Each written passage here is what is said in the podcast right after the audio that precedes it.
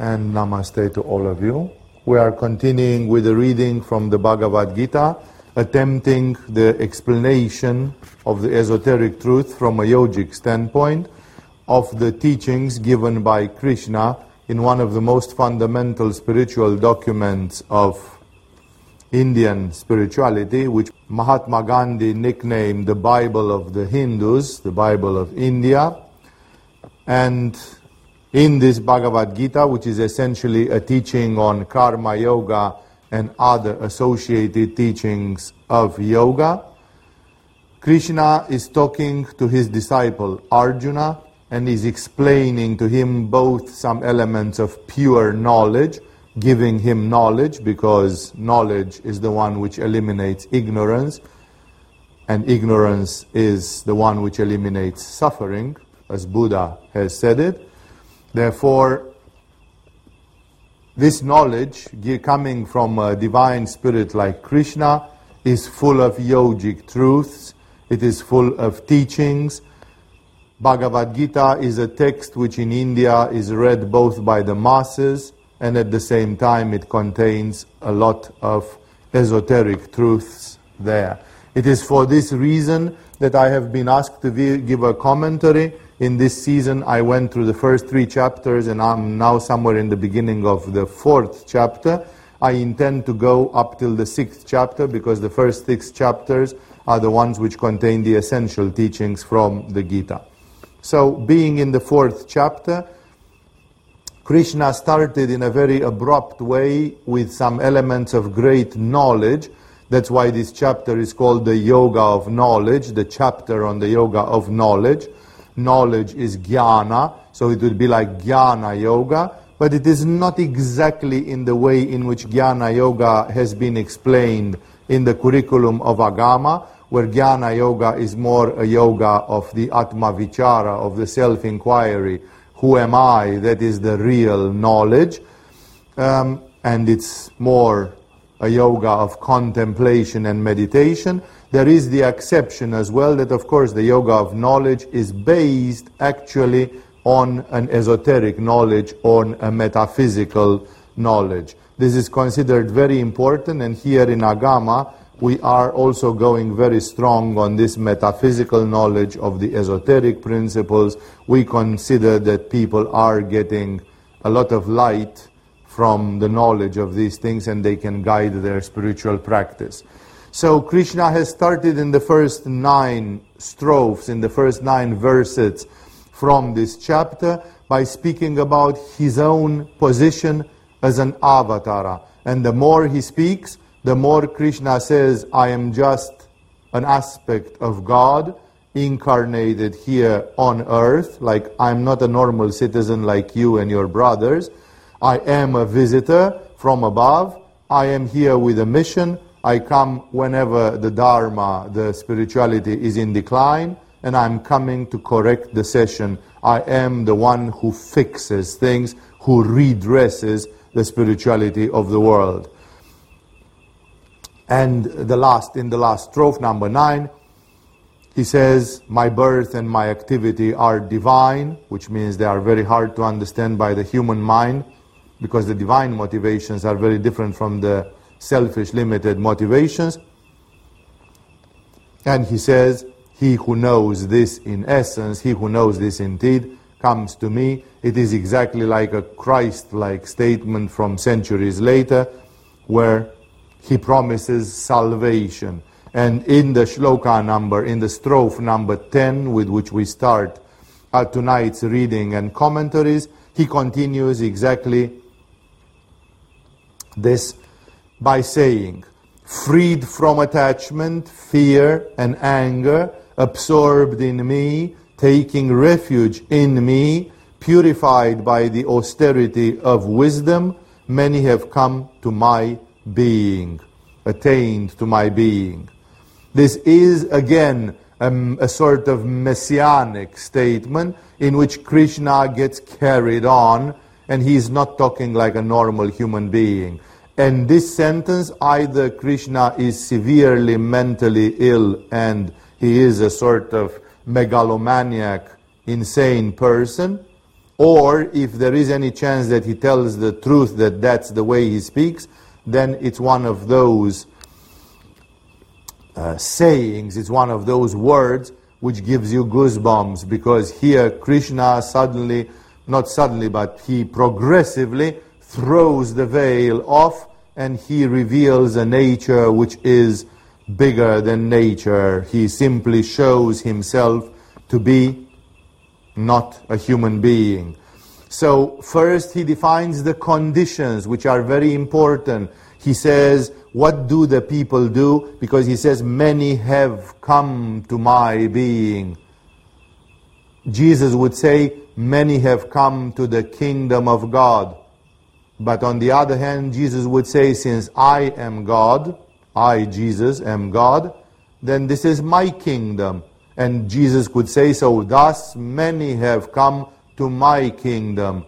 Many have come to my being, because the kingdom of God cannot be different from the being of God, since the divine consciousness must be present in its own kingdom. So thus, by a sort of a Socratic method of taking the deductions step by step, we see that it's the same way of saying things. Of course, the formalism is different from in India 3,500 years ago or in Palestine 2,000 years ago. They are very different spiritual environments, but still there is there some unity.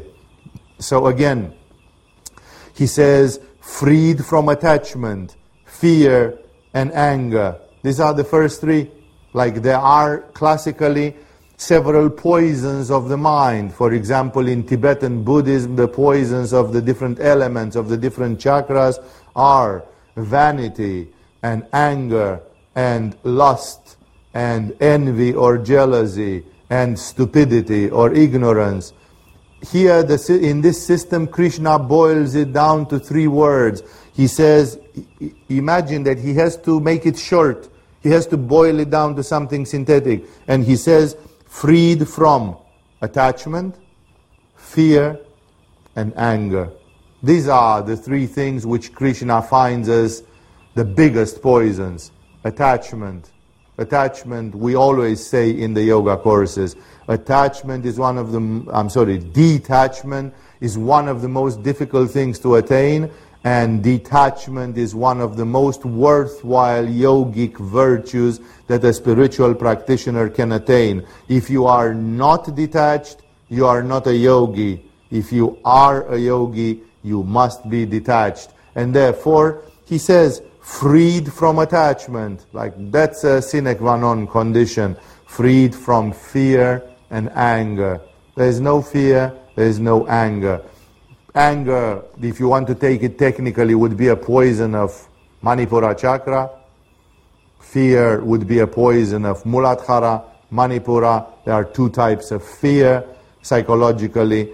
And everybody can wonder why did Krishna select these three things? Why doesn't Krishna says freed from jealousy, freed from lust, freed from um, other, freed from ignorance, freed from he just expresses it in this way. It's not necessary that he boils it down to these three and he says, freed from attachment, fear, and anger. This is like a mark, this is like a stamp. Like Krishna says, there are people who have reached to my divine nature, which means to enlightenment, to the divine nature, to the kingdom of God, to union with God, to to communion with God, to mystical union with God. Many have come to my being. And those people who have come to my being, they definitely have no attachment, no fear, no anger. Freed from these. And then saying, absorbed in me, taking refuge in me, purified by the fire of knowledge, of wisdom.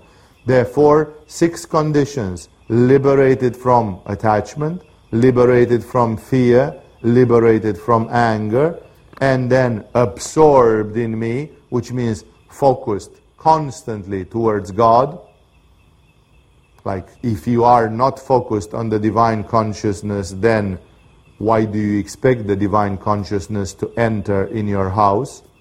No? If you don't make God your guest of honor, why should the divine consciousness come and visit you? No? It's exactly like Ruskin who said if you don't give God the first place, you don't give God any place. Because God can have only the first place in the life of a human being.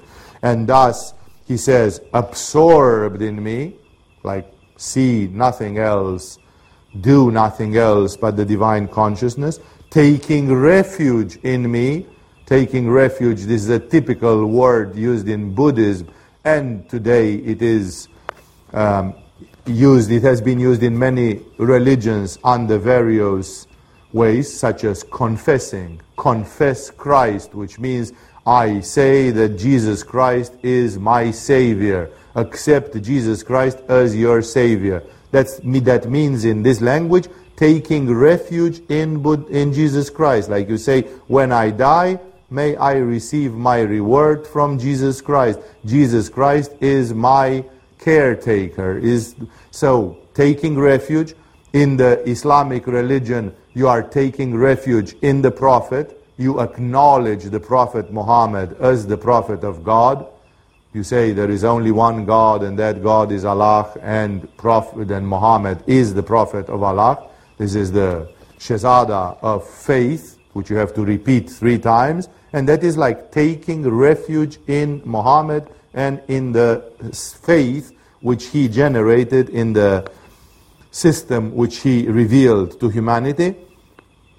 So he says, freed from attachment, fear, and anger, absorbed in me, taking refuge in me, purified by the fire of knowledge.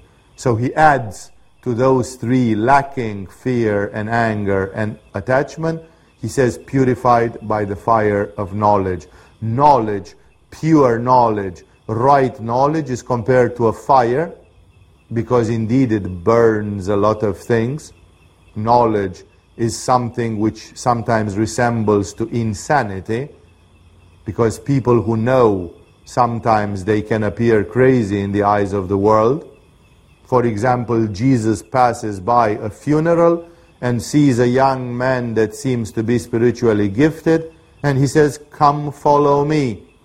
And the young man says, First I have to bury my father. Like, no, it's, elementary social obligation, especially in a patriarchal society like that of Palestine, of Israeli culture of those days. And Jesus doesn't even allow him to bury his father. He says, Let the dead bury their dead, you come and follow me. Like, your father is dead. If you would see the things the way I see them, you will see that whatever happens there with the funeral, it's a hypocrisy already. It doesn't serve anybody and it won't change anything. Your father is dead. There is some service done, some prayers done. That's all there is to it. It doesn't, for you, it's much more important that you follow me and that you reach immortal life that I'm teaching you, and probably that young man became one of the apostles. If that young man would have stayed and buried his dead, you can say, yeah, but couldn't Jesus have said, I'm going, I'm walking north. You find me north, you know, just stay and bury your dead for a few hours and then run, take a horse, whatever, and, and catch me. You will catch me, you know. You will walk a little bit more, a bit faster, and you'll catch me. No. That, that parable is essential. It's very important because it shows the fire of knowledge. Can you imagine what the family of that young man thought about that young man? like what a sudden jerk he became for everybody in the family, that he was in the middle of the funeral of his father and then he just went away after a hippie called Jesus. You know, like he couldn't even stay like everybody would say, but you could have stayed another five hours and finished the job, and then you could pick up a horse and run after that hippie. You know, it's like, what's the big deal?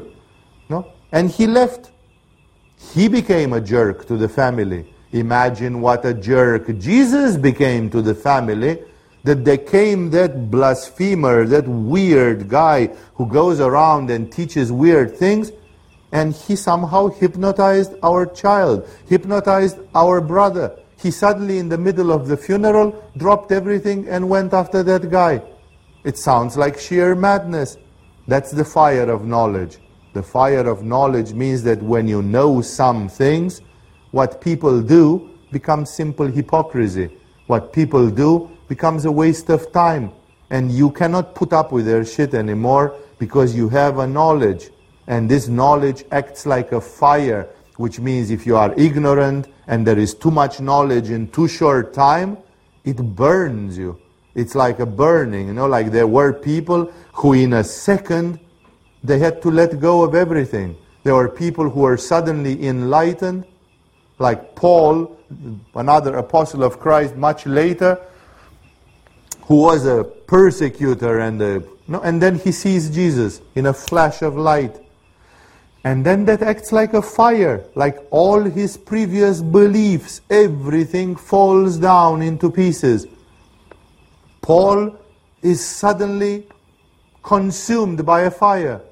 And later he becomes the bitter enemy of the society from where he came. He was a Roman citizen. He is decapitated at the order of the Roman emperor, at the order of Nero or Caligula or whoever was emperor in those days.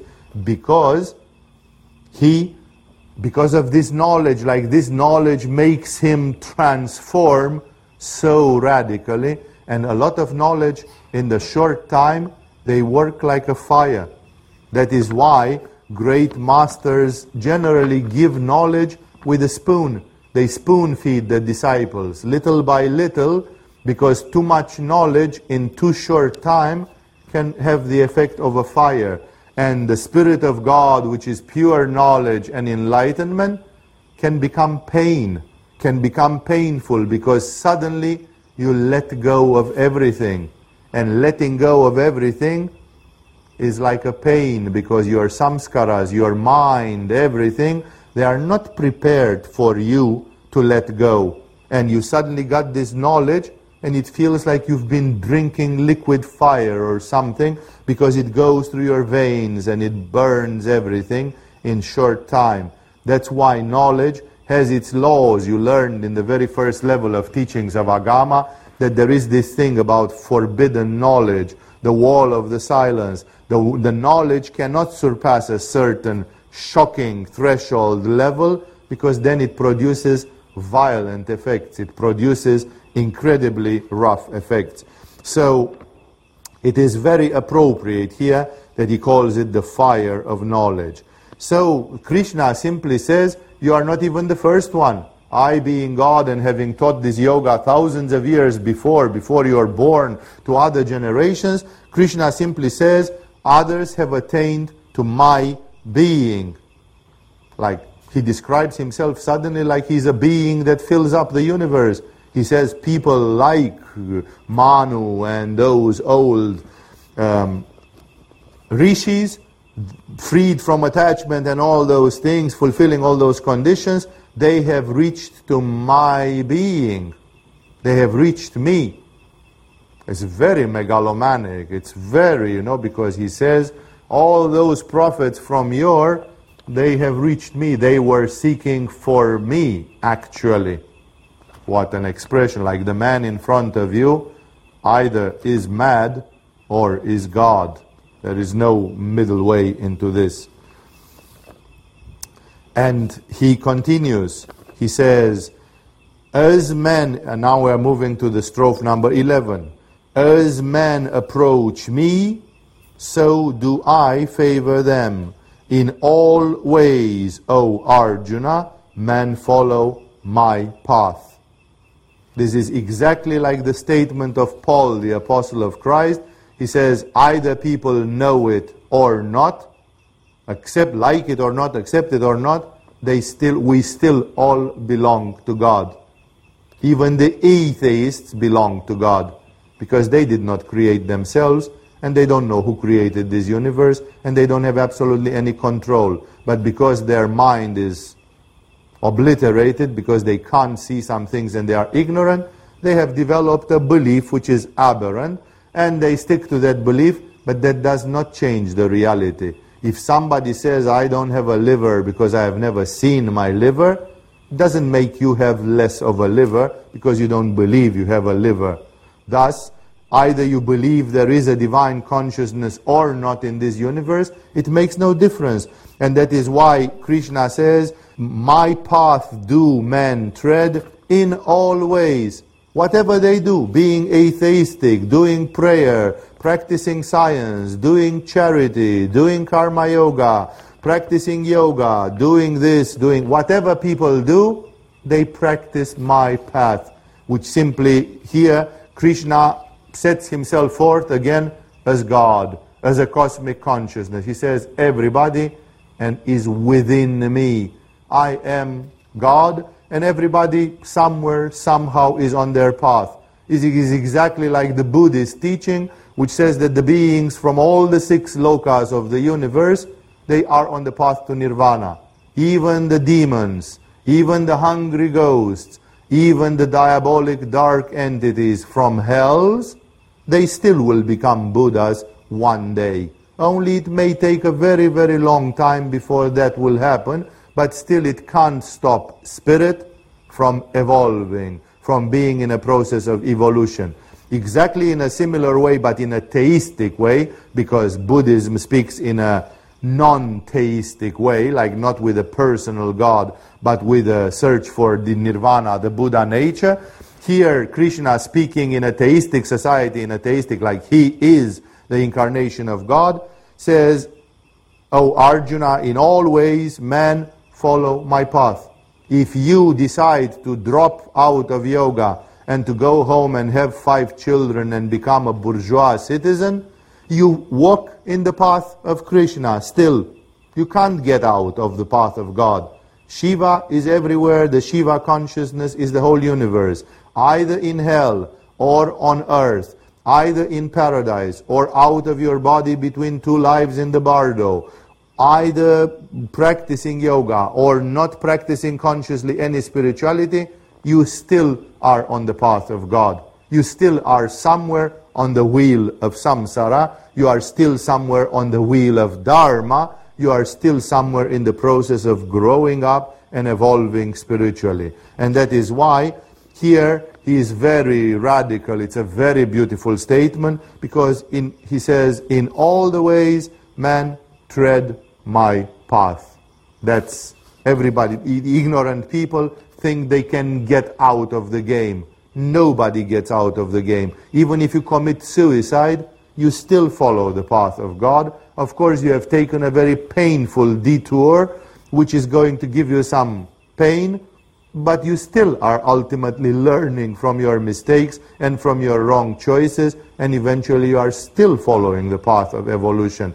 This is a very global teaching, which is more on the side of the monism, not on the side of dualism. In the Christian theological teachings, which are more rooted in dualism, it's like you live a life, and then if you do good things, you go in the kingdom of heaven and you are saved forever. And if you fail, you, you go to hell, to purgatory, to hell for all eternity, and there you are going to gnash your teeth forever.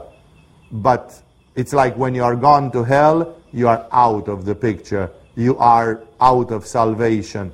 In a monistic tradition, even those who fail, they fail for a while, even if that while can be very, very long. But still they fail for a while. There is no failing forever. The only thing which is forever is only God. Thus, every human activity or consequence of an activity is limited. It cannot be infinite. This is one of the most serious fallacies of dualistic teachings that they talk about some sort of eternal damnation. There is no eternal damnation. The only eternal thing is the cosmic consciousness because it's the only thing which rises above time and space. So, he says it's a beautiful thing to meditate upon that in all the ways man, human beings, follow the path of God. Even when they think they don't, they still do. It's not possible to get out of that because human beings are not free. They are not free. They don't have the power to break the chain and set themselves free because they are not self created. They are created by a power which they don't even see or understand. And the second, the first statement is very beautiful and it says it's worth being meditated upon. That's why I left it second. He says, As men approach me, so do I favor them. Let's say you approach God impudently, shamelessly. God treats you, favors you shamelessly, impudently. You come to God, you address God aggressively, not with humility, not with surrender. You say, God, if you are there, give me something. Bang! You get it, but in a very aggressive way. God answers exactly in the same currency in which you address Him. This is the statement from the Bible which says, with whatever measure you measure unto others, with the same measure God is going to measure unto you. Even in the Lord's Prayer, Jesus says, Lord, and forgive us our trespasses, our mistakes, as we forgive to our trespassers. Like, if I don't forgive to my trespassers, then don't forgive me. You tell to God, forgive as I do forgive, which also means if I don't, then you don't. It's a very big trap in that prayer because it doesn't say forgive our mistakes. It says forgive our trespasses as we forgive our trespassers. Therefore, the conclusion is clear. We forgive, we shall receive forgiveness. We don't forgive, we don't receive any forgiveness. It's as simple as that. With the measure with which you measure. And God, Krishna here says, in whatever way men approach me, even so do I reward them. They love me, I love them back. They want knowledge, I give them knowledge. Rumi, in one of his beautiful poems, he says, you are here hiding in this garden. The garden means the universe, the manifestation in the metaphors of Rumi. And he speaks to God and he says, You are here hiding in this garden where many have died seeking for you. But, but he says, this pain to die seeking for God and thinking, I did not find him. Try to think how many monks and nuns have been in monasteries, ashrams, viharas, and places, and not all of them have reached enlightenment. Therefore, many of them died just with a hope that maybe they will receive mercy in the 12th hour, or that they will be able to continue in some next life if they believed in next lives. Not everybody who sat down to look for God found God, unfortunately. And Rumi says, you are hiding here in this garden where many have died seeking for you, which is not very pleasant. And he says, But this pain is not for those who come as lovers. You are easy to find here. Like if you love God, God is going to love you back. God behaves in a certain way like a mirror. Whatever you put into it, God is going to give it back. Much more. It is said if you make one step towards God, God will make ten steps towards you. But you need to make that one step. You cannot make too many steps because you are just a human being and you have so much, so much stress, so much difficulties. Making choices of a spiritual nature is so difficult. But Jesus, for example, sees a poor old woman, a widow, who gives a donation of five penny. And he says, the little coin which that woman gave as donation is more valid to me than all the money which the rich people donated, tons and tons of it. Because that woman had almost nothing to eat, and out of her poverty, she donated a penny. That means she gave everything. When she gave everything, God will come in a fraction of a second and give you everything. Because you are ready to give everything. In whatever way men approach me, even so do I reward them. With whatever measure you measure, so shall God measure to you. And I, in another place, Jesus says it in another way. He say, He who lives by the sword shall perish by the sword. Any one of you wants to die by the sword? Live by the sword. But do not be surprised when one day you shall die by the sword, because you are asking for it. If you want to be stern and perfectionistic, when you'll have your judgment day, your guardian angel is going to be stern and perfectionistic. And the slightest flaw which you have will be highlighted and criticized bitterly. If you don't want to have such a terrible day, then do something very simple. Stop being stern and perfectionistic. Be tolerant. Be forgiving. Be loving. When you give forgiveness, you shall get forgiveness. Forgive everybody, and even though you have been a fool and did a lot of stupid things in your life, in the end, all of it is going to be wiped with a sponge. Why? Because you yourself have been a forgiving person an old man from the fathers of the desert culture, was one of the laziest monks in the monastery. Like he never did lots of meditation, prayer, fasting. He was a lazy monk and everybody knew. And then one day he was about to die. And he was very cheerful. Like when people are about to die, especially spiritual people, they would become very apprehensive, you know, because now comes the great transition now comes the great moment where you see if you've done it white or if you've done it black. You know, now it's the big, the big moment. And this old man was cheerful. And one of the other monks in the monastery, he said, excuse me for asking, but we all know that you've not been top of the class when it comes to your spiritual practices. And yet you are here about to die and you are cheerful. Please if there is something which we are missing here, teach us, enlighten us, because otherwise it looks like you are senile and unconscious, you know. You are not realizing on what an edge you are. He basically tried to make him aware, you know, like a friendly thing, like, hey, you are approaching a very, at least in the last moment, please, please, please, you know, be.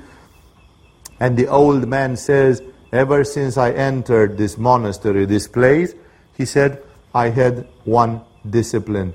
I never condemned or judged anybody.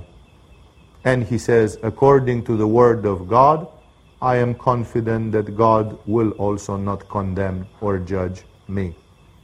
Never in my life did I condemn or judge anybody.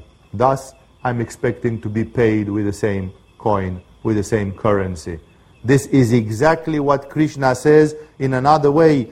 As men approach me, so do I favor them. Remember, you decide what relationship you want to have with God. If you challenge God, God will challenge you. If you ask God to be perfect, God will ask you to be perfect. If you are very high maintenance, God is going to be very high maintenance to you. If you are humble and loving, God will give you total forgiveness and love. Ultimately, this is like a reflection of our own subconscious mind.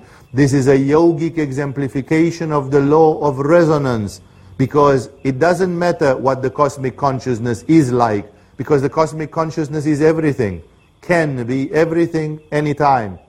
But it matters what you put in it. It's your resonance. If you are attuned to perfectionism, then you are going to reflect from this ocean of cosmic consciousness perfectionism. And you are going to get an angel coming to visit you, which will be a perfectionistic angel. And that angel will seek your life with a microscope, looking for flaws, for the slightest flaw. Very few people can resist such a search. Yes, there are people who are very perfectionistic. They don't make any mistake. They fast, they do vigils, they do meditation, they are doing perfect austerities, maddening levels of austerity. And those people, after they have done like Milarepa, 30, 40 years of daily meditation, they can present themselves in front of any cosmic consciousness and they have done their full. But very few people have such a willpower such a perfectionism, stick to the standards.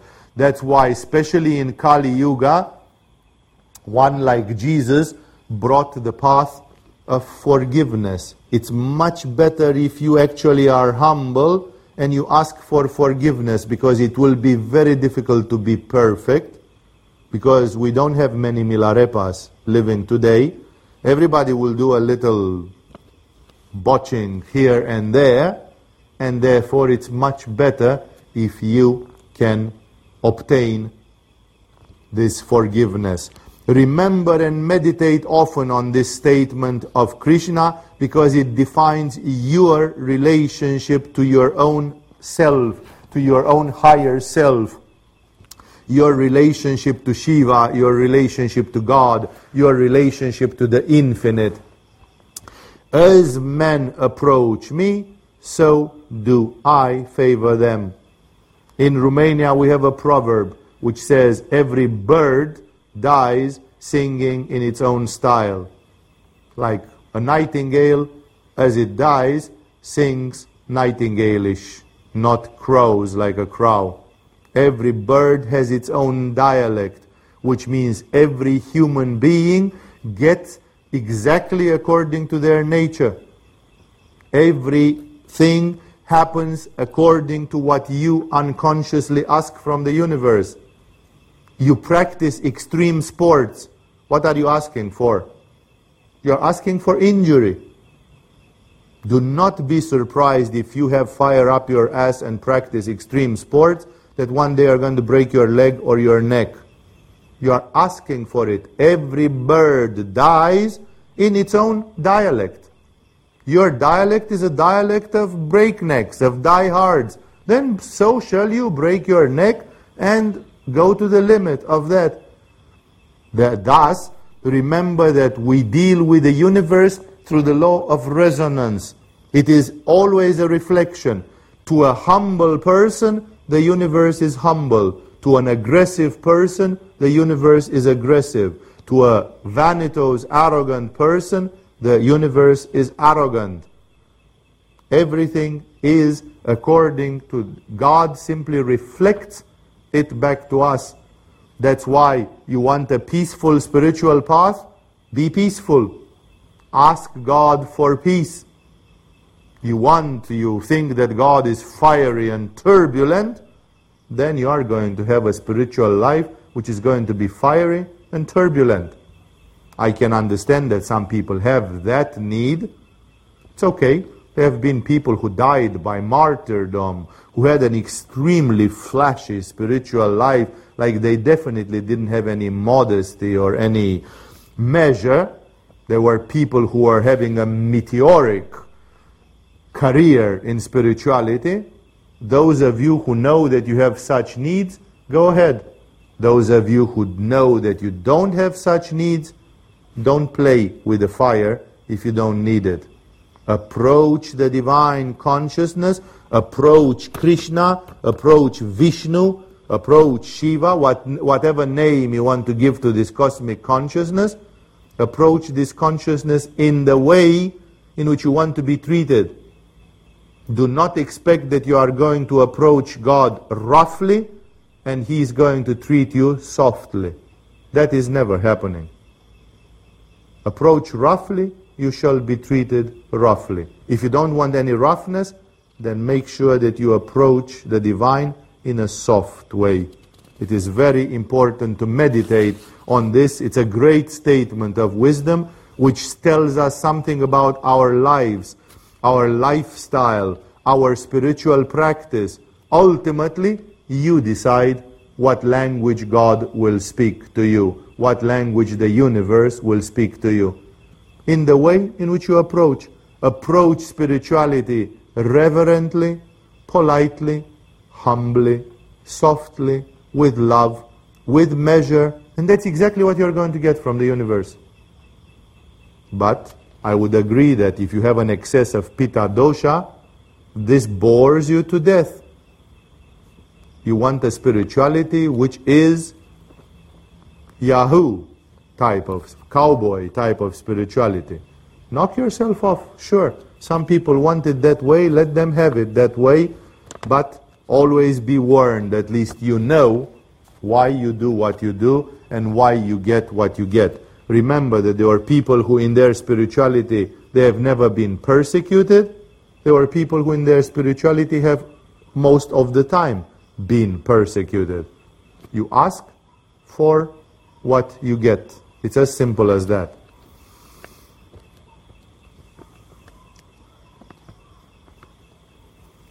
And he gives further teaching. Now Krishna starts coming to it. This is the chapter on the yoga of knowledge, and he starts resuming some of the truths. He gave such teachings a little bit in chapter 2. He gave such teachings a little bit in chapter 3. He needs to come back on some of those ideas which apparently are very dear to him. In the shloka number 12 in chapter 4, he says, those who desire fulfillment of actions here on earth make offerings to the gods, for success born of action comes quickly in the world of man. He defines the law of success in the physical world. He says, those who desire fulfillment of actions here on earth, or as Swami Shivananda reads it, those who long for success in action in this world. Such as you want to create a family. You want success, right? You wouldn't want your children to be ridden with poliomyelitis and to have a family which falls apart and which is a disaggregated family. Everybody says, if I want to launch myself into making a family, then I want to have a great family. Or you start a business. If you start a business, you don't want to start a bad business. Either you start it and then you want it to be good, or you don't start it because then at least you know you don't waste your time and energy and stress and other things with it.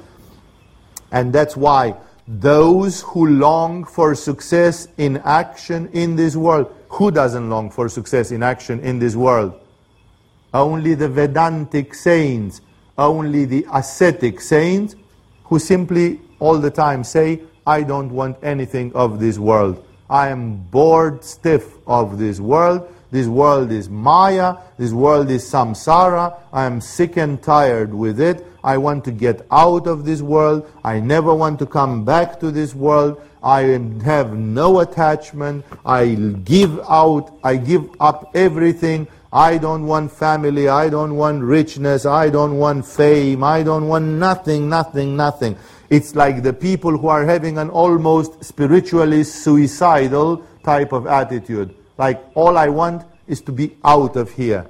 All this thing is a catastrophe for me. We do not share that vision in Tantra because in the Tantric mentality we think that the world being Shakti, it is not worth despising the world or running away from the world, and the world can be modified we can interact with the world in, a, in an active way, in a yogic way.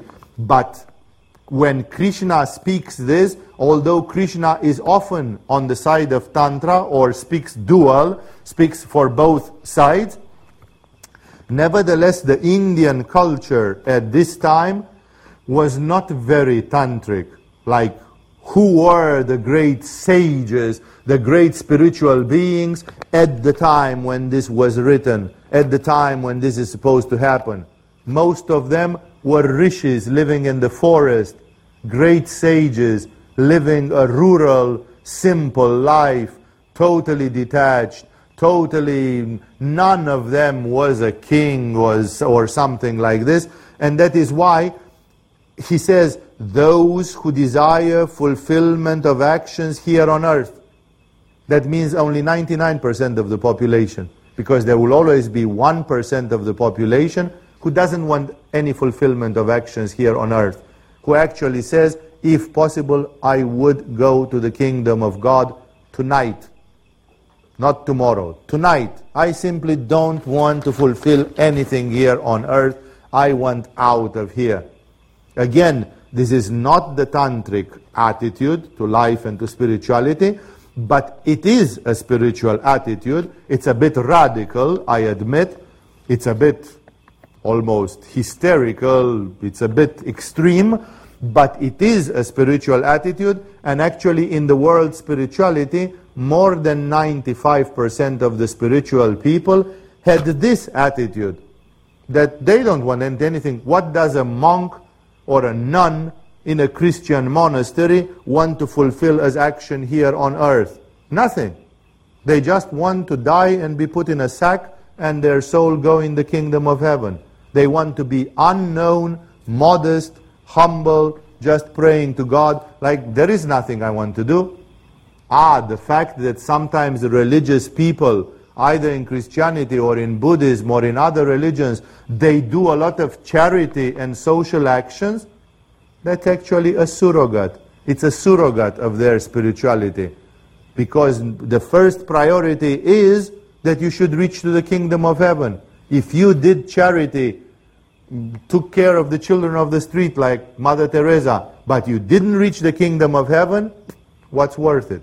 Maybe you, in the moment of death, maybe, maybe, that's a very big lottery, maybe there will come an angel and say, okay, you didn't really reach to Samadhi, but because you've been such a charitable person, and because you inspired so many people, and because you created faith in the souls of many people, okay, here is a bonus. It's a sort of a free. Maybe.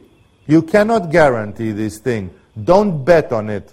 You never can bet on it, especially when it comes on grace, on, on free mercy like this.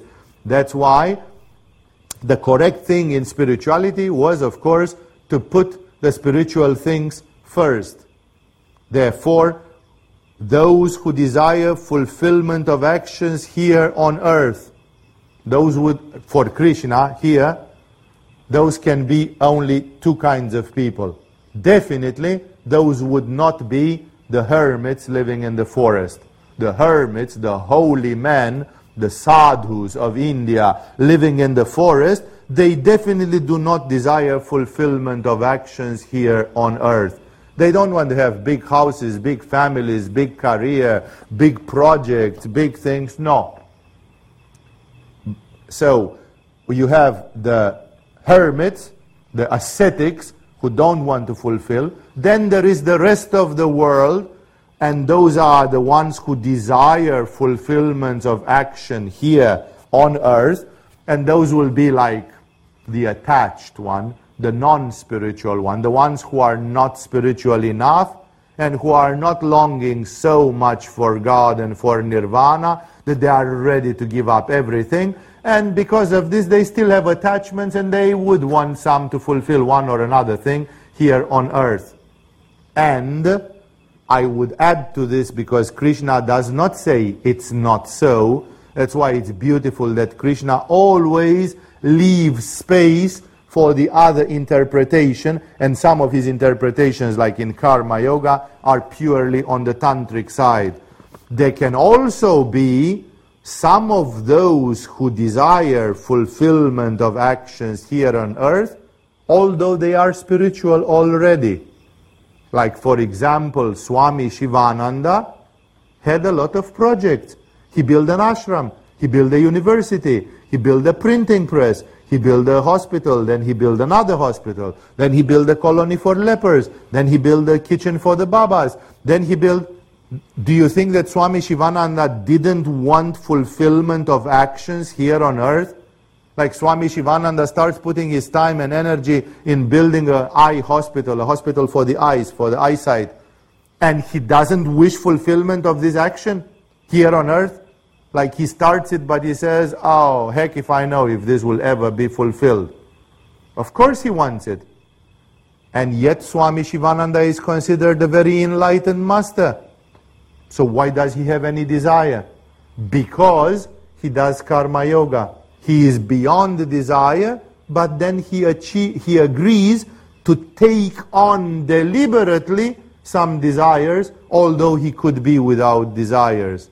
Remember that in the model which I often gave to you to understand the tantric spirituality, the tantric spirituality is like coming over the top of a hill. The top of the hill and the way up is asceticism and going to nirvikalpa samadhi. And then once you passed it, you get back to the world still having your nirvikalpa samadhi. So therefore there comes a moment where you act in the world like Buddha. Why did Buddha bother to create all the rules for the Sangha? It's difficult to create all the rules for the Sangha. Buddha, after he reached his own enlightenment, he worked another 40 years to organize the Buddhist Sangha. And he organized it pretty well. It survives until today. Therefore, it's precisely because Buddha had 40 years. Jesus educated his disciples only three years. Buddha educated his disciples 45 years. Makes a difference.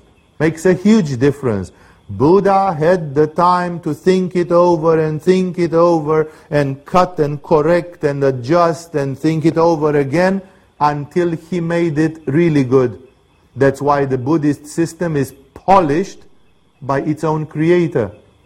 The Christian system is not polished by its own creator. It's given quickly, quickly to the apostles, and then the apostles started polishing it. And actually, most of the rules in Christianity come from the letters of Paul, who didn't even meet Jesus physically. Paul had a vision of Christ five years after Christ was dead. Paul never saw Jesus physically, and yet he became one of the most theologically significant apostles of Christianity. Thus, what I'm saying here is, coming back to our story, there are three phases in spirituality. There is the phase when you are not spiritually interested, and then you just want mundane things. You don't have spiritual interests, you have mundane interests. Then there is the stage number two, in which your aspiration flares very high, and everything in you turns upside down, and you say, the heck with the family, the heck with the money, the heck with everything, I want to go to God. And this is the time where people run into monasteries, run into caves, run into deserts, and they give up everything. This is the time of renunciation, when people renounce everything. And then such people don't want any action on earth. For them, this world is like an enemy. It's like a trap. It's something which tries to ensnare them and keep them prisoner because everything is like opposing to their aspiration and to their spiritual practice. And then the third stage, which is not commented in all the spiritualities because this is high, advanced, is when you finally have reached the top of the mountain and you still have another 40 years to live on the face of the earth. Then either you walk in the Ganges and take your own life because there is no more purpose of this life, or if you live another 40 years in your enlightenment like Buddha, then you start organizing a world religion, something, whatever God gives you to do. And thus, here when you say those who desire fulfillment of actions here on earth, who are those? Those who are not spiritual or those who are ultra spiritual. Like, for example, Krishna himself. He has a plan. He's sitting here brainwashing Arjuna. Arjuna doesn't want to fight, and Krishna speaks worth 18 chapters. He keeps on going on and going on and going on Krishna wants Arjuna to take up his weapons and struggle. Krishna has a plan. Krishna wants the fulfillment of his action. He says, I came here to change the world, and you, Arjuna, are the instrument of this change in the world. So get the bloody up and take your weapons and do this holy word. You know, it's like, what are you doing? Are you dying on me now? Are you quitting on me now? What are you doing? Like Krishna wants the fulfillment of an action. But it's not because Krishna is not spiritual. It's because Krishna is very spiritual. Krishna does not have the fear that, oh my God, maybe I don't make it to nirvana. Oh my God, I need to quit everything in the world and meditate. He's not desperate. He has already passed that stage of his spirituality, and that's why. So, this teaching applies both to Tantric Yoga advanced levels and it applies to those who don't have spirituality. It seems from the tone of Krishna, it seems, he doesn't say it clearly, that he speaks about the normal people of the world who have no spirituality. And he says, those who desire fulfillment of actions here on earth, like you have a mundane project, make offerings to the gods. We spoke before, those of you who were here at that time, when I commented chapter 3, where Krishna has an incredible 10 or 12 shlokas where he speaks about sacrifice, about yagya, how do you sacrifice to the gods? And there he claims, like to make the long story short for those of you who didn't get that, there he demonstrates that the whole universe is a magic, that there is a circle of energy, like the water which needs to vaporize to become clouds, and then the clouds generate rain, and the rain goes in the underground, and from the underground we get springs and rivers, and thus we get again oceans, which then vaporize. Like if anybody would stop this, like if you stop the water on vaporizing, if somebody would miraculously come tomorrow and put a plastic folio over all the oceans of the world, cover the planet Earth with plastic, then suddenly the whole caboodle would stop. There would be no more clouds, there would be no more rain, and the whole process would simply stop. In the same way, if you don't give to the gods, the gods can't give back to you. And the circle of prosperity and of life in this universe, it stops.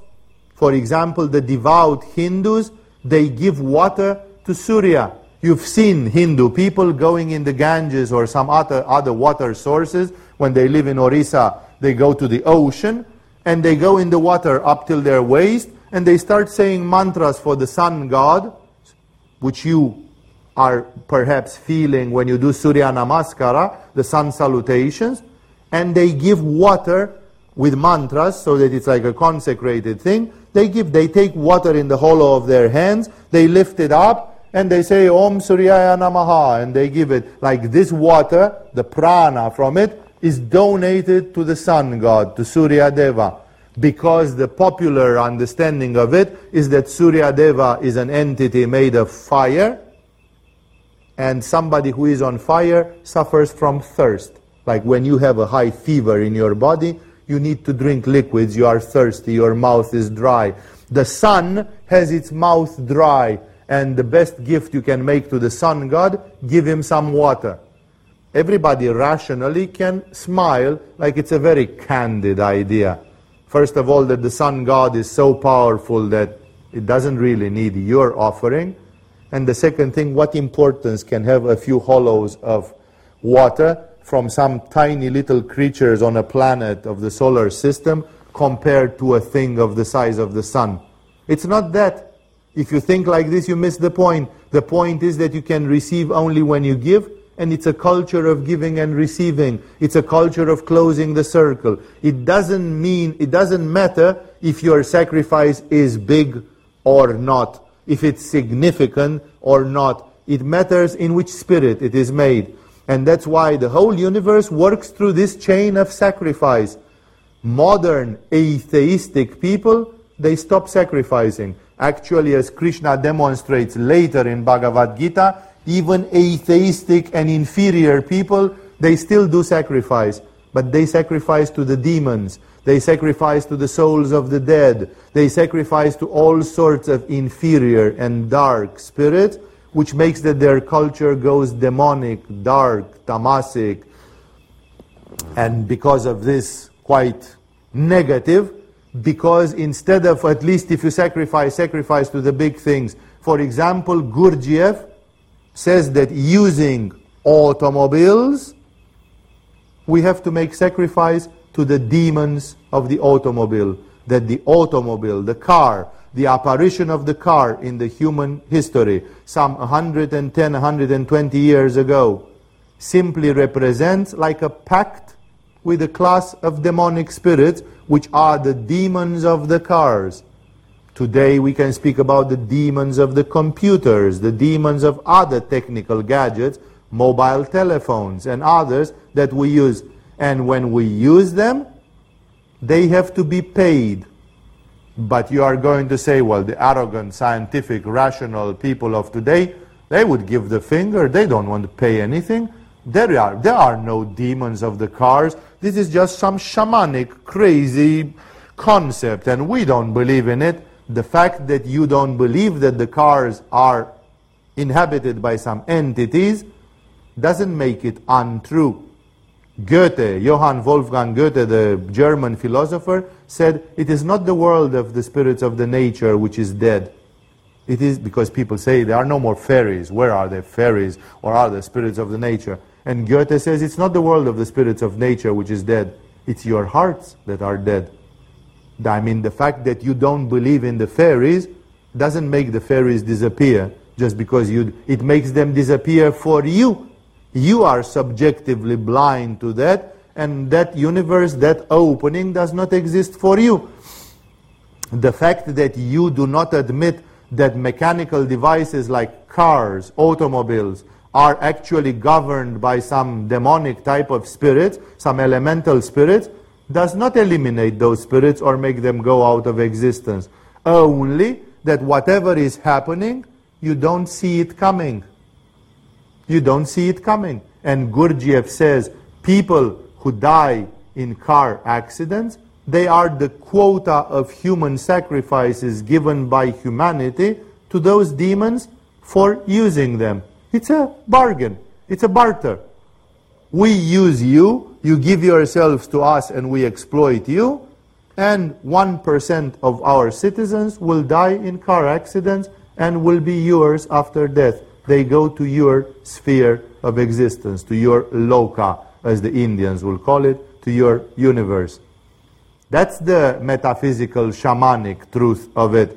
And that's why this I explained already in when I explained chapter 3. And that's why it's everything about sacrifice. And Krishna brings it back. In case you are not there, I hope you got enough from the short explanation. Ask me in late night meetings, in Q&As, if you want more clarification because in these discourses, I'm not taking questions, I'm just giving explanations.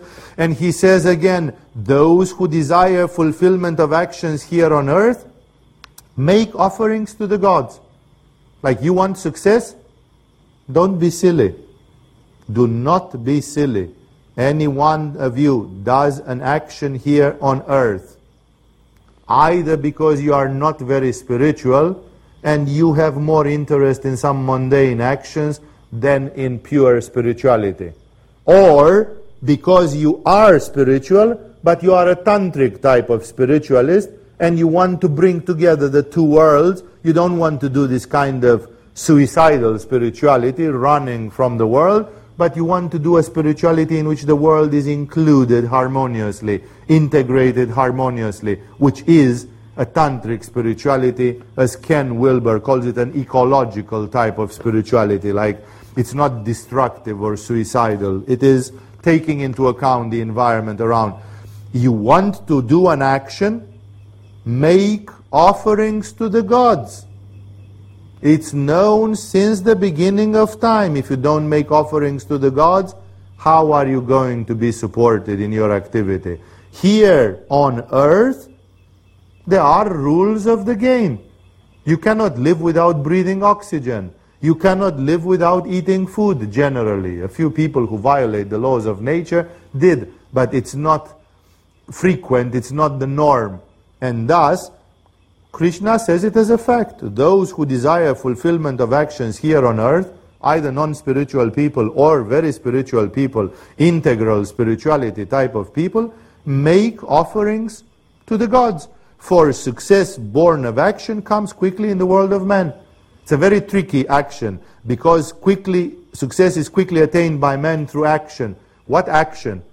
He uses the word, he says, for success born of action comes quickly in the world of the man. But he just said it before. Try to realize the logics of these two sentences put together. He says, those who desire fulfillment of actions here on earth make offerings to the gods. That's the action.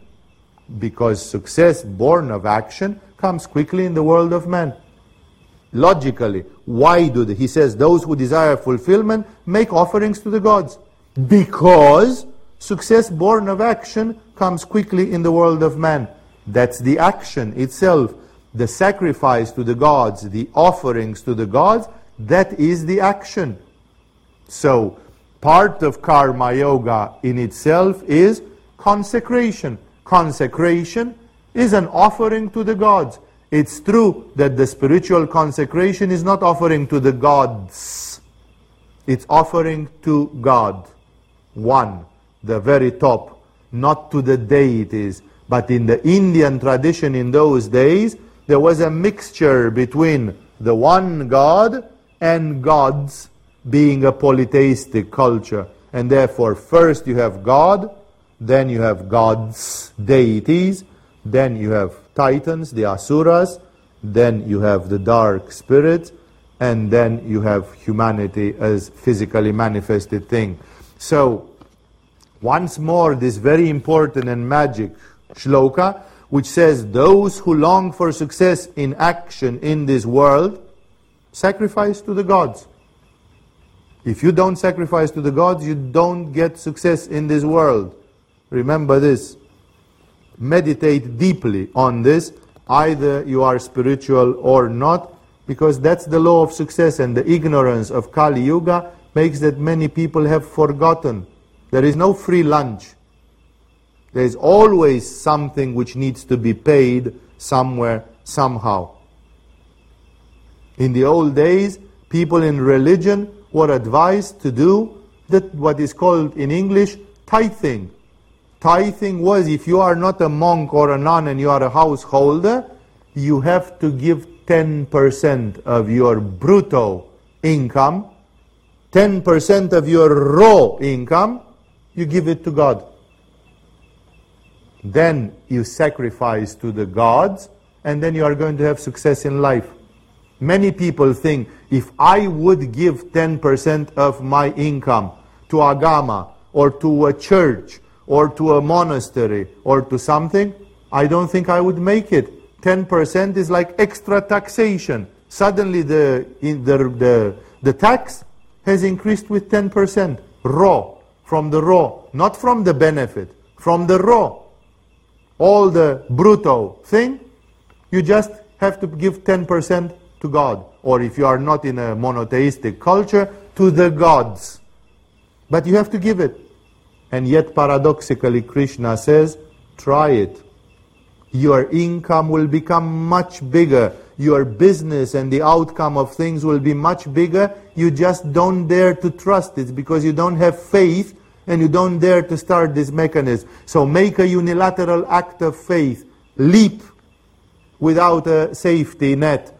Leap into the and give 10% and then the gods will act with their causal power and will make that you will prosper and you will get way more than the 10% which you invested in this. This is why we encourage in the school everybody who wants come back to the good old habit of tithing. Tithing, which means giving one tenth of your wealth to God, is one of the smartest things which existed in spirituality because you give and it's like an investment. You get back tenfold, hundredfold for it because it's an act of faith and the gods or whatever, whoever receives it, appreciates it and says, there is somebody who understand the laws, reward that person handsomely because even in Kali Yuga, they are making an act of faith. They are having the courage to live by some principles. You are not blind anymore. Everybody is blind, and because being blind, they don't tithe. Tithing is very healthy. And thus, in the old days, even peasants were advised do not gather all the crops, leave a little bit of your crops, even one tenth of them on the fields, and burn them. give them to God. And today scientists say that's because it was a sort of a natural fertilizer that you burn some cereals or whatever it was, and the ashes were very loaded with minerals, and then the rain took it in. It may be, it may be an explanation of this, but if instead of, if you gather all the crop greedily, like I am a wheat producer, and every summer I come with the harvesters and take the wheat, and I want to take all the wheat. Somebody smart said, leave some wheat there. Don't be scrupulously to the millimeter. Leave 10% of it on the field, and then the next crop will be rich. If you take all of it, the earth will be demineralized, and then the next crop will be weaker, and the next crop will be even weaker, and then you want to use chemical fertilizers, and thus you get into a spiral of something really bad. This is the principle here. So, those who long for success in action in this world sacrifice to the gods because success is quickly attained by men through this action, through this action of sacrificing, through intelligent action. If you don't sacrifice, there is no action. Meditate. All those of you who have things to do in this world, meditate very carefully on this statement, on this shloka of Krishna. And if you heard me lecturing on the shlokas from chapter 3, then put that together and actually Krishna is going to give a little bit more here. And it's very, very important to understand how to live a traditional life, a life ecological, integrated with spiritual things, not, allow, not a life in separation. A life in separation is typical for the modern alienated human beings. So it's like Krishna lists some principles because he said, in whichever way men approach to me, I reward to them, and all men work on my path. People who are in the world and who desire fulfillment, they sacrifice to the gods because this action quickly brings benefits in the world of man. It's like he lists some principles. He basically resumes, remi- reminds some truths because he wants to say something deeper. So he is like making up his case right now. He's telling a few things to Arjuna like a reminder. That's why the things seem to be not necessarily connected, but they are building up to something. And in the shloka number 13, he continues. He says, the fourfold order, the fourfold caste system, which is so booed today, was created by me according to the division of gunas and karma. Though I am its author, know me to be the non-doer, immutable. This kind of statement is one of the things which makes the caste system survive in India until today. Although the caste system has been bowed down by so many wise men and women, and Buddha himself declared it obsolete, and the caste system seems to be very ugly and very unfair and very discriminative. It's very politically incorrect with today's democracy norms and so on. Nevertheless, when Mahatma Gandhi says that Bhagavad Gita is the Bible of the Hindus, that's what you read in Bhagavad Gita. And therefore, almost every Orthodox Hindu has read, and it's not the only sentence, it's several times and therefore, here you have Krishna with his own mouth saying the fourfold caste system was created by me according to the division of gunas and actions. And it's true that some modern authors, coming 3,000 years later than Krishna, they say the fourfold caste system was created by Krishna and due to the change of the yugas and of the time and of this, is today not applicable anymore, is today to be given up, it is obsolete. But that thing is not written in Bhagavad Gita, because in Bhagavad Gita, Krishna did not anticipate what was going to happen 3,000 years later. And that's why people just staying to this very old text, they get blocked into it. And every Hindu, every Orthodox Hindu is taught this do not rebel against the caste system. It may be booed and hated by people and disobeyed and people rebel against it and uh, it is not politically correct. But look, our God, Krishna, says, I created it. So actually, maybe we live in a very dark age where the teachings of Krishna are not liked anymore, but the caste system is coming from Krishna, is coming from God. It is exactly that duality, that thing that, no, there are teachings of God which have become politically incorrect today, but, uh, you know, you still, the, the, re, the true believers, they still cling to those beliefs secretly, although publicly everybody pretends, oh, yeah, right, sure. But inside everybody says, yeah, yeah, sure. I can say whatever you want me, you want to hear me say. But the truth is that Krishna says, I created the caste system. And then the people say, who the heck am I to destroy the caste system when Krishna created it? It's the will of God. God wanted the caste system. And he even explains, I created the caste system according to the gunas and karmas. Like, if you are dominated by a certain guna, you are born in a certain caste. By resonance, by call, by invitation. If you are having a certain karma, you are born in a certain caste. The caste of the Brahmins, the highest of the four castes, the Brahmin caste, is characterized by sattva guna. That's why the Brahmins dress in white, the color of sattva guna, and you have to be sattvic. Brahmins are not supposed to eat non-sattvic food. They are not supposed to live non-sattvic lifestyles. And this still applies today to the people of great spirituality people who have become the neo Brahmins, like the spiritual teachers of today, the spiritual guides of today, they have to fulfill that. They still have to be sattvic. Maybe if some of you here are yoga teachers or will become great spiritual guides, you will be sattvic and you will say, but my family is definitely not a Brahmin family. Sure, because now it doesn't work through birth. It works through natural selection. Those who are born in their hearts to be the Brahmins of this age, they filter themselves, they bubble to the surface, and they emerge as the new Brahmins. No, not everybody. If some of you are doing yoga here and are becoming more and more sattvic, not all of your colleagues from high school are with you today here.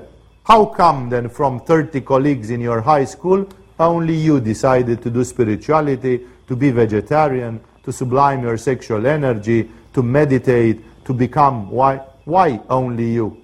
So you are a Brahmin at heart. There is no more need to be to have been born in the family of a Brahmin. This formalism has decayed already, it's obsolete. But in Bhagavad Gita, this is not written because this is a text which comes from very old days and they did not predict the fact that it will become obsolete.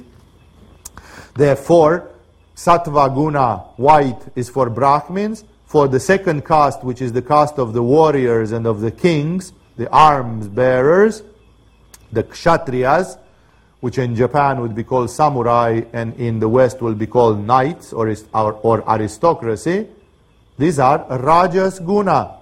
These are the people who have to bear arms to defend their nation. These are the people who have to be solar, manipuristic. They have to incorporate Rajas Guna. These are the people who will make the judging system, the punishing system, the military, the police, the the, all the systems which are bearing the armed forces. Theoretically, this should be Rajas, Guna, red in color. The fourth of the castes is called Vaishya, and Vaishya are the merchants, manufacturers, merchants, um, traders of different kinds. And these are a mixture of Rajas with Tamas. And finally, the Shudras, the lowest caste of the Hindu system, these are the farmers, the peasants. and these are dominated by tamas guna. And of course, besides the gunas, there is a karma. Like, of course, if you have the karma to be king, you will become king. Wherever you are born, from whatever family you are born, you are going to be king. The first man who unified Japan after the centuries of war was a peasant. A peasant who became general and who became so successful that he beat all the noble daimyos of Japan and he unified them. He was a peasant. He could not even be made shogun because he was a peasant and not being aristocratic. They didn't call him shogun. But therefore, when you have the karma to become the leader of Japan, you become the leader of Japan, even if you are born in a peasant family and people don't want to agree to your aristocratic rights, you put them with the nose in the dust. They have to kowtow at your feet because it's your karma. You have a very powerful karma, and whatever you do, you are going to succeed. Thus, Krishna says very clearly, the system of the castes is created by me on account of guna and karma. That means if you have a certain guna, if you are dominated by sattva, rajas, or tamas, and if you have a certain karma also, the combination of your guna with karma, which both of them act on ajna chakra, the gunas come from ajna chakra and so does the karma, the combination of those two make determine in what caste you will be born. Of course, in a country where there are no castes, the collective subconscious mind will not be able to operate any filtering, and then this is not a factor anymore. You will be born where you will be born. But Krishna, in the old days, through the laws of Manu and all that, they were trying, the ancient rishis, to create an orderly social system in which the right soul should be born in the right place, in the right caste, by invitation. So because there was a consecration from the beginning, like there is this caste, there is this caste, there is this caste, there is this caste. And please, oh gods, send the right souls in the right boxes. Please don't make us cross by playing games with us. If you play games with us, it means we are stupid and we upset you. We want to make you happy. What we want from you is send the right soul in the right caste. Don't send the soul of a peasant in, as the son of a Brahmin, and don't send the soul of a Brahmin as the son of a peasant. Because that's going to upset the social order, because of course the Brahmin will emerge eventually, and that upsets the social order. Of course, in the modern days, it's almost rejected completely. But it is so. For example, the great Maharishi Mahesh Yogi, the father of transcendental meditation, the so-called guru of the Beatleses, who was a very, very proeminent spiritualist and very great in many ways, never wanted to return back to India. After he obtained proeminence in the 1960s and 70s, he lived the rest of his life in Holland. And he never even visited India. And he was a billionaire. He was super rich and they were having lots of spiritual projects and others. Why? Because he was born from a low caste, and in India nobody paid respect to him. And he said, Why should I go and bother with those fools? Because instead of realizing that I'm a person who reached samadhi, they are going to ask me, Oh, you come from a peasant's house. Ah, okay. And then they are going to have very high noses compared. Then let them die in their poverty and ignorance. I'm going to teach to the Westerners who don't care about these things. Like Maharishi Mahesh Yogi could not be stopped by the destiny, on the contrary, from becoming a great spirit and a great teacher. He became anyway a great teacher, although he was born from a peasant, because the caste system does not work anymore, truly speaking. But at the time of Krishna, Krishna still believed in it and said the caste system is still there and I made it. So basically Krishna says I, but when he means I, he doesn't mean he himself. He means I as God inspired Manu and Vishvamitra and others and they conceived this system. He does not mean I literally in a gross way. And he says, This fourfold order was created by me, God, according to the division of the gunas and karma.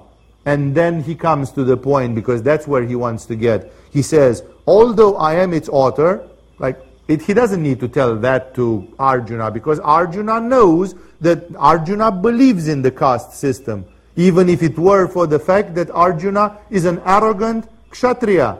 He is a warrior, and when you are on top of the game, of course you want the status quo to be preserved. When you are a peasant, you say screw the priests and screw the aristocrats. They are the ones who sit on top of the ladder and they enjoy all the benefits. Then maybe you want some anarchy. But when you are a king or a Brahmin, you say, no, no, no, no, things are good as they're. Like, for me, they are good. I'm sitting in the most nice place. I have the best seat in the hall here, you know, so it's like, it's good for me. And thus, Arjuna knows about the fact, or he believes, that the caste system is a divine creation. Nobody had doubts about that in those days. But Krishna wants to say something else. He says, although I am its author, know me as to be the non-doer, immutable. Like Krishna says, I am God. I created the caste system. I didn't do anything and I am immutable.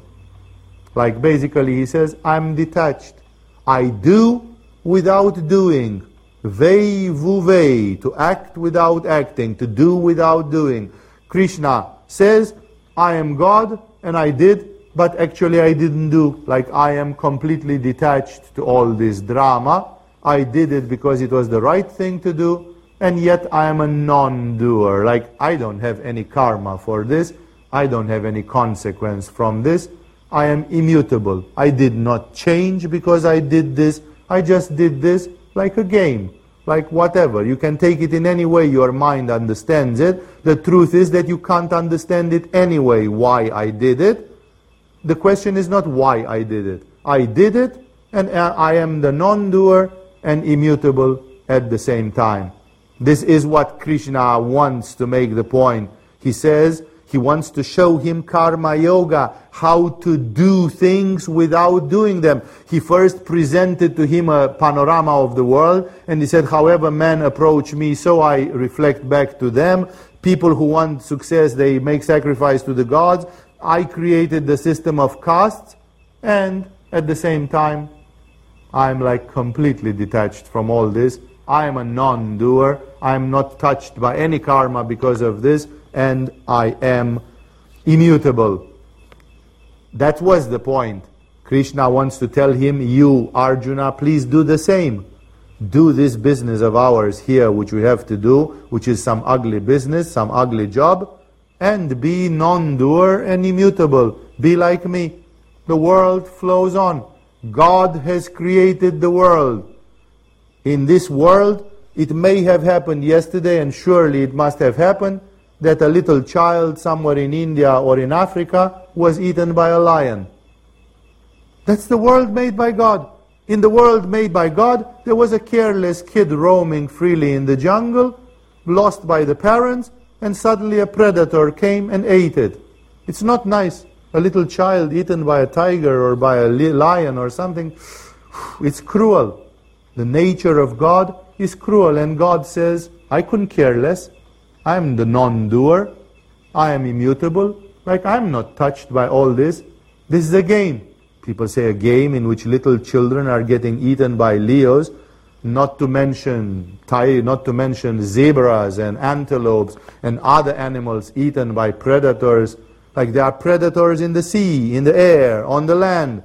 We live in a world of devoration. Constantly, animals and human beings are devoured by each other there is a holocaust, there is a hecatomb, there is a constant sacrifice. Every day, tens of millions of lives probably are taken. Animals killed for food by the humans, animals killed by other animals, by predator animals, human beings killed by other human beings, human beings killed by predator animals.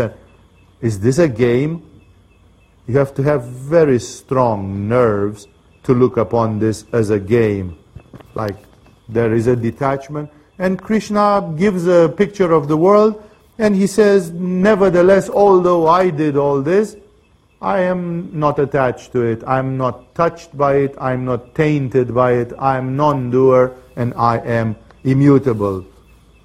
And he continues, and here is the point, and after this, with we will stop. He says, actions do not involve me, nor have I any longing for the fruit of action. He who truly knows me thus is not bound by actions. He gives him the secret, because that's the secret.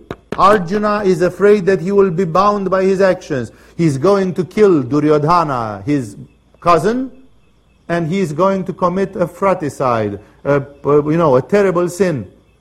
And he says, how I can do this? Even if I win, I will be lost. I will be despised by everybody. If I lose, again I'm going to be despised because I am a loser. And he's in a total dismay. He's in a total, he's in a, he's about to give up the whole thing. And Krishna constantly tries to motivate him. And therefore Krishna says, look at what a world I created. And he says, yet I am a non-doer. Actions do not involve me. Actions do not involve the divine. People always think that God will intervene. God does not intervene. Actions do not involve me. You want some action? Ask the gods, ask the deities. They are part of this universe and they are ready to act for the right price. You pay the right price, the gods, the demons, the devils, somebody will respond. Of course, if you invoke the demons and the devils, then you do black magic and there is heavy karma coming for that. But still, you can make them work for you, paying the ugly price which they will ask for it. That's why, of course, with the gods, with the deities of light, with the devas, it's at least sattvic, it's at least a luminous thing. So, Krishna says very clearly, actions do not involve me. People would say, what a hypocrite God, you know, first he created all this caboodle and we are all here in trouble because of this, and now he puts his, you know, he he just turns around and says, goodbye, actions don't involve me, I'm a non-doer, and I couldn't care less about what you guys are doing. That's exactly this divine detachment, which you have to understand. People think that because one person is good, God is going to reward them. Those of you who have reached that far in the curriculum of Agama as to study the law of perfect accomplishment, it's somewhere in the level 10 or something. That's not a beginning teacher, teaching. There it is said very clearly, take out of your mind the ridiculous belief that God will reward you because you are good, because you are a good person. There are lots of good person who died of cancer and died in poverty and they didn't have anything. Actions are not coming from God. God is not poking his finger in the nature, except in very rare occasions like when Krishna visits the nature or when Jesus visits this planet. And then God does a few flabbergasting miracles to awaken the hearts of people and then goes back away. Disappears again.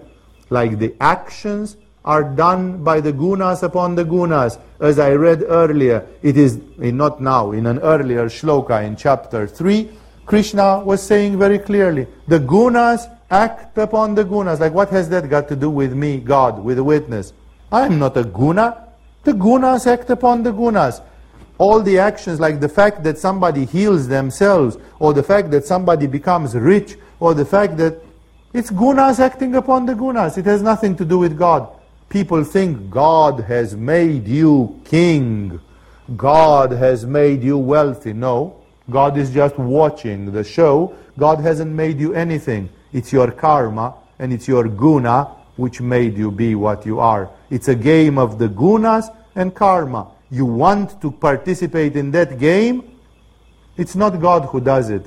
It's the devas, it's the gunas, it's the karma that does it. Take care of that. It's a very clear teaching. It's very beautiful because it eliminates this crazy illusion from the minds of people where you see many people finding or hoping absurdly for a divine help which can never come. Of course there is grace. But grace comes when it wants, how it wants. It has nothing to do with people's actions or with the flow of history or other things. So he says, actions do not involve me, nor have I any longing for the fruit of action. Exactly what karma yoga is. He who truly knows me thus, important. He doesn't say, he who truly knows me. Because that would change the register. He would say, he who knows me is not touched by actions, does have no karma, gets no karma from his actions. It means everybody who is a God knower gets, no, he doesn't say this. He says, he who truly knows me thus. You have to meditate upon God as God not being involved and not having longing for the fruits of action, which means go into the karma yoga mode.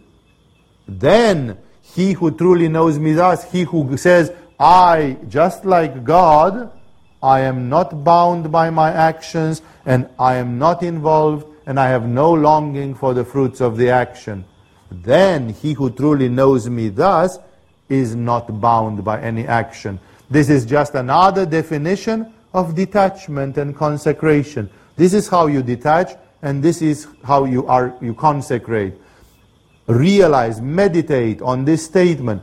Actions from the previous shloka already. He says, though I am the author thereof, know me as the non-doer and immutable. And he continues, actions do not involve me, nor have I any longing for the fruit of action. He who meditates and truly knows me thus is not bound by actions, because the person who meditates thus has reached a state of knowledge and of detachment. That's the meaning of it. So, the last one, because it continues with the idea, afterwards he he starts with a slightly different theme. I would like to finish this one. It's short. In the shloka number 15, which is the last for today, he says, having known this, like now I gave you the teaching. He gave him the teaching. If you are stupid, he tells to Arjuna, think again. I told you the secret already. Having known this, even the ancient seekers of liberation, like the ancient spiritualists, performed action this is what allowed to the ancient seekers of liberation to still perform action. Because they identified with God, who is immutable, non-doer, not involved into action, and doesn't have any longing for the fruits of the action. And then if you know that, then you can do action because the action doesn't produce any bondage. It doesn't produce karma anymore. Having known this, even the ancient seekers of liberation performed action. Therefore, do you perform action as did the ancients in the old days. It's all about Arjuna. Don't forget, the whole thing is a clever argument for Arjuna to sit up and move his ass and do the job which is required to do. And Krishna gives him endless arguments till he finally gives in, caves in. And thus, he says, knowing this, this by knowing this teacher, others have performed exactly like this. Therefore, you, and not only Arjuna, you here in this hall tonight, do you perform action as did the ancients in olden in older days? Basically, Krishna says, do karma yoga. Do action, but do action thinking of the detachment of God I then know this divine nature, focus on Sahasrara, identify, consecrate, detach yourself, and do action in a divine way.